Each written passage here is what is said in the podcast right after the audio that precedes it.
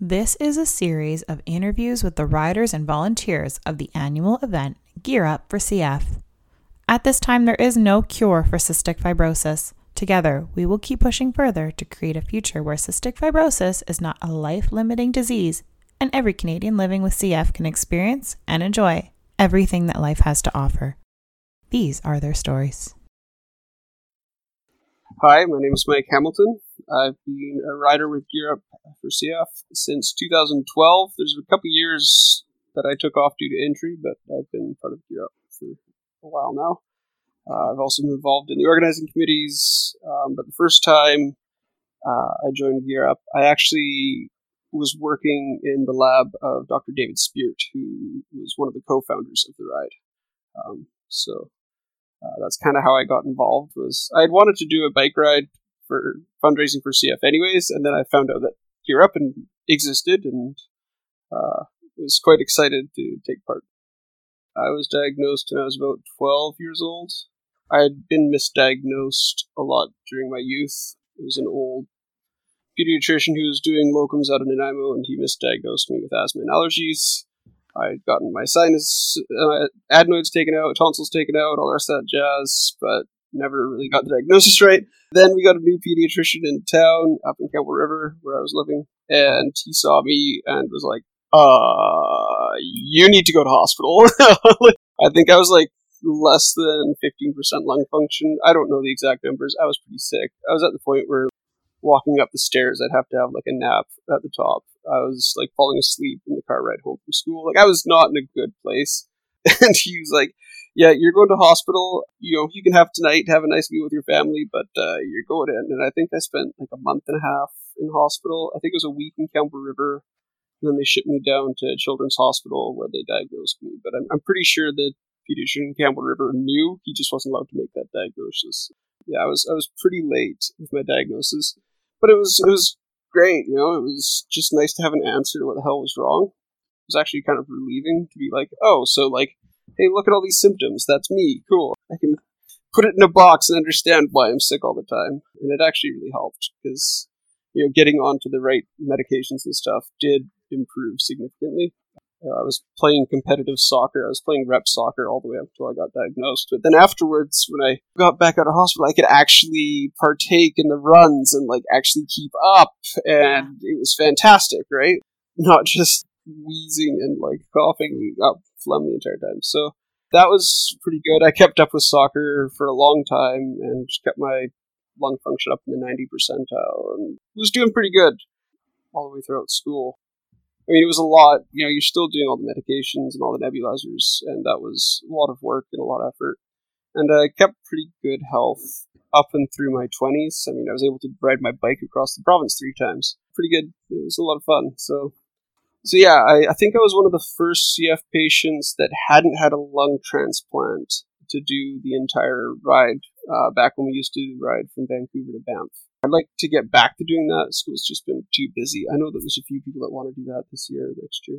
It'd be nice to join them on that again because that is quite the ride. You learn a lot about yourself. Um, how much pain are you willing to tolerate, and how far are you willing to push your body? You get to that point where like it's day nine. Day nine is usually the worst. There's hills every day, but day six you start to like get into a groove and it's fine, and then day eight is like an easy day, super flat all the way through, and everybody just goes super hard. And for some reason, it almost like it's like a racing pace some years um, when the wind's with you.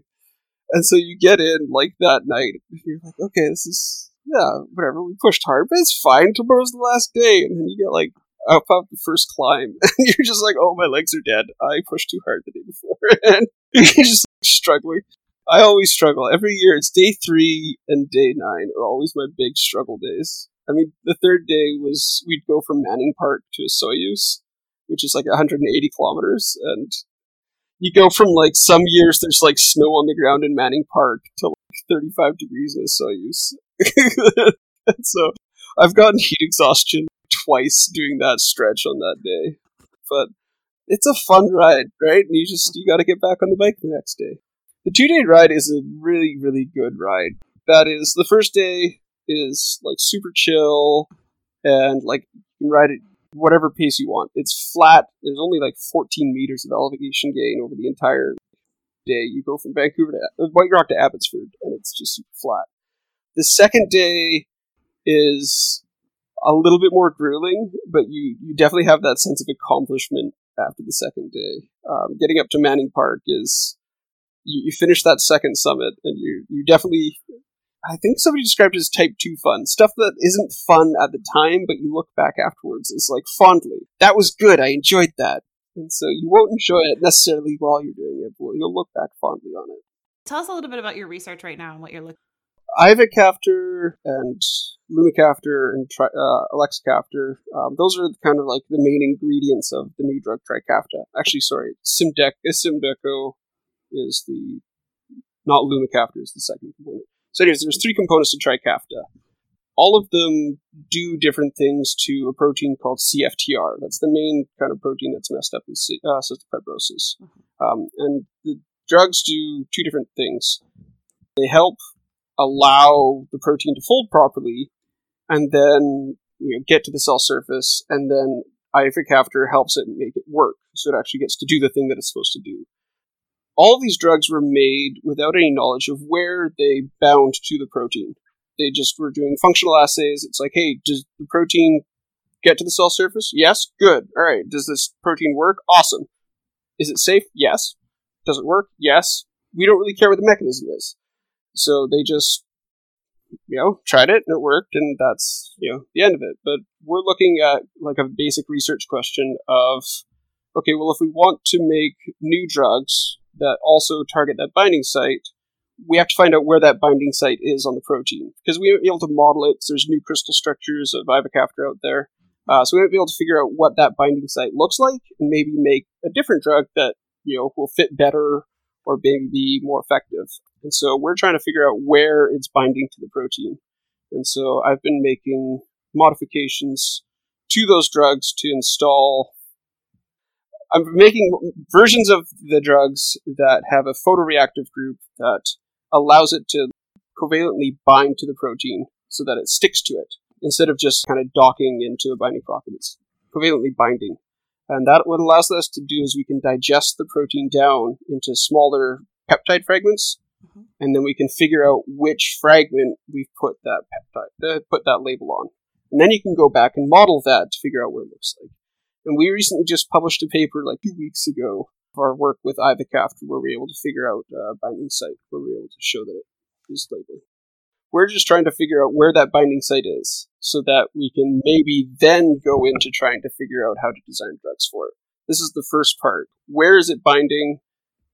Can we figure that out? So that's kind of the the first bit. I was lucky enough to get onto the clinical trial for Trikafta. I've been on it now 2018, I think I got onto it. Something along those lines. I've been on Trikafta for a while now, and immediately, within a day or two, knew that I was not on the placebo. Because, like, you know, the they talk about this, the purge or whatever, and it's, yeah, like, I coughed up some of the deepest, dark, deepest, darkest, nastiest stuff I've ever coughed up, and then within, I had, like, aches and pains for, like, a week or two, and then by week three, it was I don't cough anymore. Pretty immediate. Cleared it all out and, you know, started to like just be like a normal person. Hmm. and I, I don't cough anymore.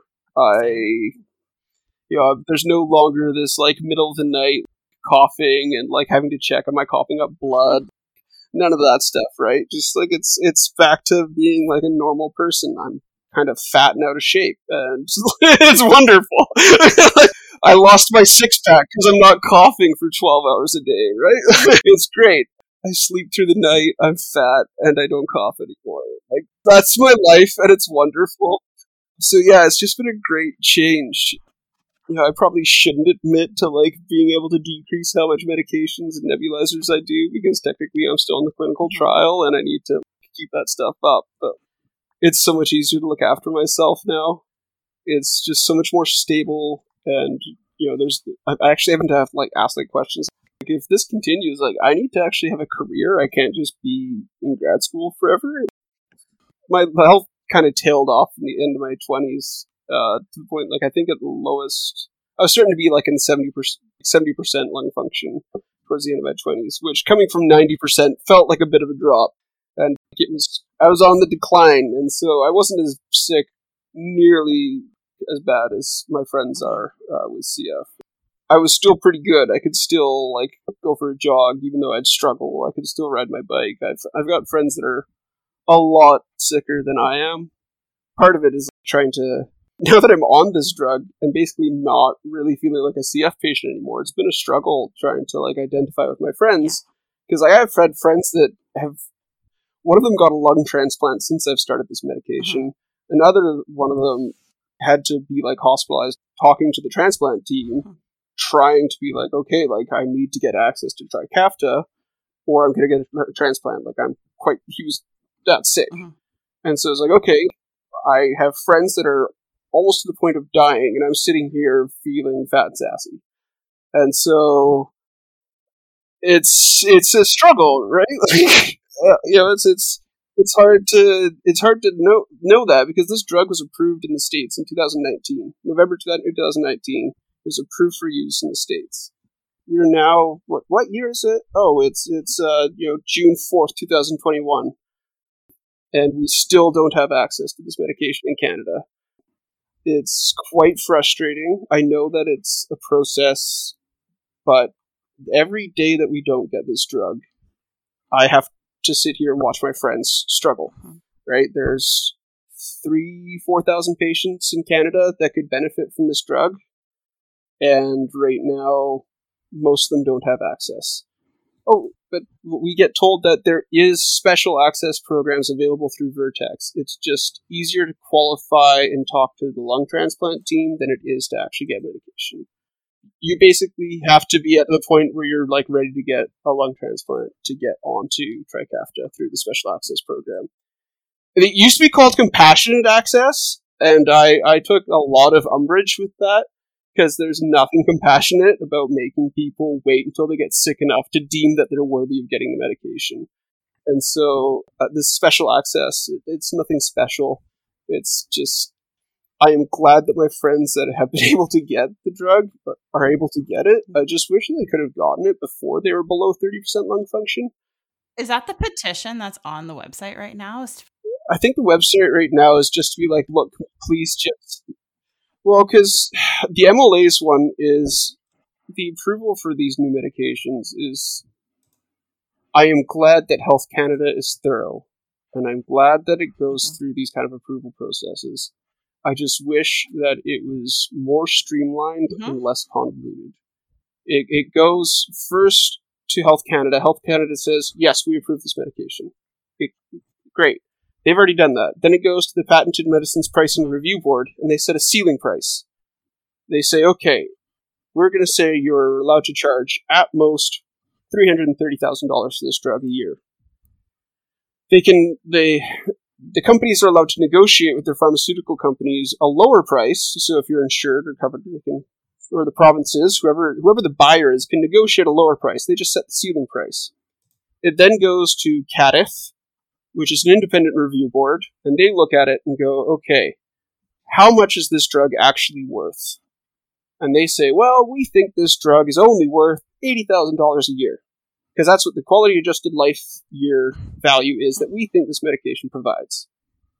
And so then they go, okay, well, based on that, well, the PMB said $330,000, $330,000, and we don't think it's worth that, so we don't approve covering this medication.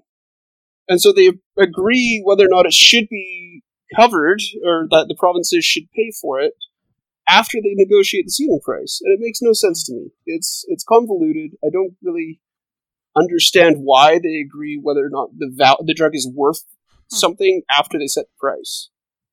Why not, you know, mm-hmm. agree like do the independent review and see what they say it's worth, and then negotiate a price based on that. I don't know why that happens. Um, but right now, CADTH is doing their review I think Patented Pricing Review Board is also doing their review. It's kind of expedited, but it, it's really concerning because you look at Australia and they just said no to having their you know government body recommend paying for it. Mm-hmm. And so, like a country that's pretty similar to us, yeah, it's been approved for use, but it's not going to be publicly funded. At least that was mm-hmm. the last I checked for Australia. And so we're sitting here in Canada going like, okay, it's a good jug. They're going to probably approve it for use, but who's going to pay for it? We're talking 3,000 people, three to 4,000 people, and it's probably going to be about $300,000 a year. Mm-hmm. It needs to be covered but it's really worrying that they might not. And that's just on the national scale. Next, it has to go down to the provinces to get their own approvals done. So that's what the MLA one is, is go to your local ones and petition them to get this approved because it needs to be approved because it is the standard of care. Internationally, it should be the standard of care for people with CF. If they can get on this medication, they should. Insane. And we're worried that it's not going to get covered. Um, it's, it's very, very troubling because the saying, well, like, well, why don't you just rely on your private health insurance? Yeah. We, we, did that already. You know, Lilia Zaharieva, who's been in the news, she's fought this fight already, was on Orkambi, and I believe it was Blue Cross said we don't want to pay for it anymore, and she lost her access to the medication, and so she had to fight hard to get that medication back because she her private insurance said we don't want to pay for it anymore. And so we, we need this drug to be covered. We need it to be paid for.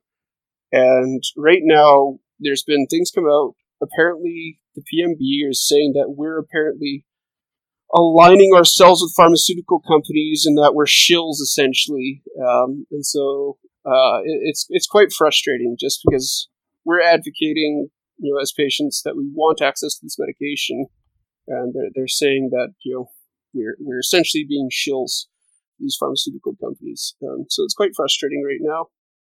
Uh, but we, we, we need access to this medication. It's it's overdue. It's been in three what four or five months. It'll be two uh, two years since it was approved in the states. I'm on the clinical trial. I think I'm allowed to talk about it now because the drug's been approved. I'm just on the follow up. Like, so after six months or whatever it was, they gave every patient the real drug. And so, like, the first six months was the double blinded. Then they opened it up and put everybody on the real drug. And now they're just collecting safety data. What are the long term effects? Does it maintain its efficacy or does it kind of trail off? Do people start to get, like, you know, random heart things? What, like, what happens? Do people get cataracts? They're trying to look at that kind of stuff. I'm on this that extension study, and that's my only source of medication. The, the only thing that I have in writing about my access to this medication is the consent form that I signed to participate in that trial that said when the trial's over, they are not required to provide me with the drug. That is the only thing I have in writing about whether or not I will be on this drug once the trial ends. Is a consent form that says that they do not need to provide it to me once the trial ends. Because that's a, that's the normal thing for clinical trials. If the drug doesn't work, they don't have to provide you with it. Normally, normally what happens if the drug gets approved is they grandfather you in coverage. So it's it's a big ethics question because you've you have the data to prove for me specifically that the drug worked. It has ah. improved my quality of life. So can they remove coverage from me? I don't think so. Yeah, I, I was super lucky to be on this clinical trial, and I'm like gracious to have access to this medication but it's not secure. Like it's it's it's they they keep extending the trial, which is like, whew, but it's just okay. Like, Are they going to be indefinite? Do I get this drug grandfathered for the rest of my life? You know, if I go to the states to pursue jobs, what happens? If I come back, what happens? You know, there's not. Oh, hey, I just have this script. I'm participating in a clinical trial. If I go to the states for a job, I do I come back every once in a while for my clinical trial? Like, is this now my home base? What do I do? It's not necessarily resolved just because I'm on the clinical trial. Like, we need access to access this medication approved by the government and paid for because it is, yeah, it's expensive at the, at the market rate that there's they're public with. The provinces can negotiate a lower rate. Do you know any others on this drug? I think four, five. Oh yeah, they're all great. Whether or not their lung function is improved, I'm back up at ninety percent, but mm-hmm. I started at seven percent. My friends who started at thirty percent might be at fifty percent and feeling fantastic. a lot of them are feeling awesome. Most of them, their cough is significantly reduced and their lung function's improved, their quality of life's improved. One of my friends, she's, you know, pregnant and doing fantastic. She was not doing that great. She's doing wonderful. Basically, everybody I know that's on this drug is doing great the, the clinical trials showed that it's not as effective for some people as it is for others, but most people have a positive response to it. There has been an improvement, whether or not it's only 5% increase in lung function or 30% increase in lung function. Most people are improving and stabilizing. Let's maybe chat a bit about Gear Up and why you like to ride in it every year.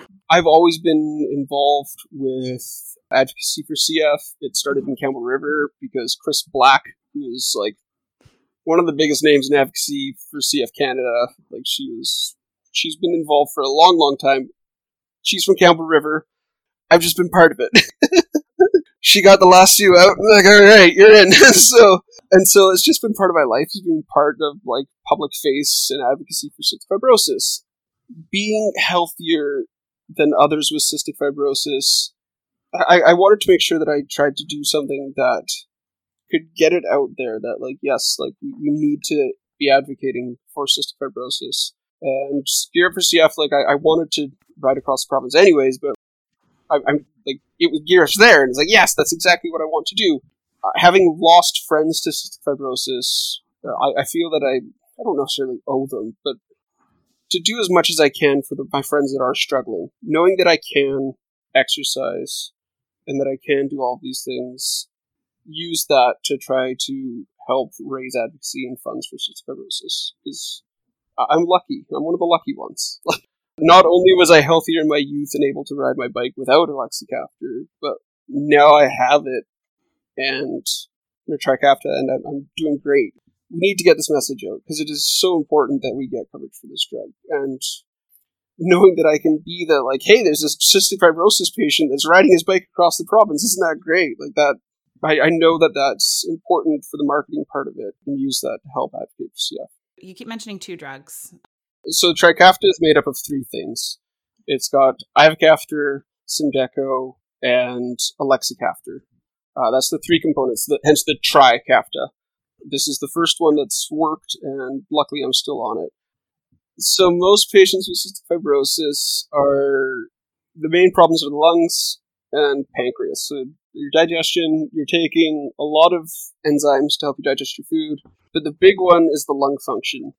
And so you're, you're doing, for, for those who don't know what a nebulizer is, uh, if you ever see like movies and like the kid has asthma and they take the kid to the hospital and put the mask on the face and it's got like, you know, mist coming out of it, that's a nebulizer. Uh, the mist depends on what you put in. And so for most patients with cystic fibrosis, they're on a combination of at least two things.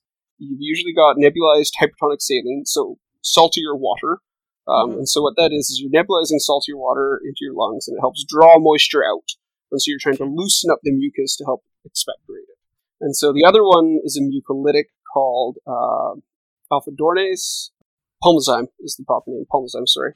And so that breaks down some of the strands in the mucus to help it thin it out so you can try to cough it up because it's really thick, sticky mucus cystic fibrosis. And so there's usually at least those two things, as well as most patients who have certain infections, uh, you're also on nebulized antibiotics. You're usually doing those two to three times a day, and so each one of those takes 15 to 20 minutes. And so you're doing at least an hour, two hours of like sitting there just hooked up, breathing in nebulized stuff every day. And that's that's just the medication going in part. You also have to do the physiotherapy to get the mucus out. And so you're, you're, there's a lot of different ways that people do that. There's things called PEP mask, which is like a positive expiratory pressure mask. So you're like increasing back pressure in the lungs so you can get some air behind things to help cough it out. Mm-hmm. There's the old school, like self pummeling. Um, like if you ever watch the old school stuff, I used to do some stuff by myself. Um, there's other things that are like breathing techniques called autogenic drainage. In the States, they use this big vest thing that kind of like shakes. Canada doesn't use that, but you know, you're, you're doing at least another hour on top of that of doing like, you know, in the morning and at night and sometimes in the middle of the day to help clear things out. Mm-hmm. So my, my, my main thing was I did autogenic drainage, but I also played a lot of sports throughout university, I was playing soccer five days a week, playing saxophone a couple of days a week. Like I was, I was quite active. Yeah, it was my main source of physio was exercise. But you're you're still trying to cop all that stuff out, and like cycling is good for that as well. I don't really have to do any of that anymore, so it's great.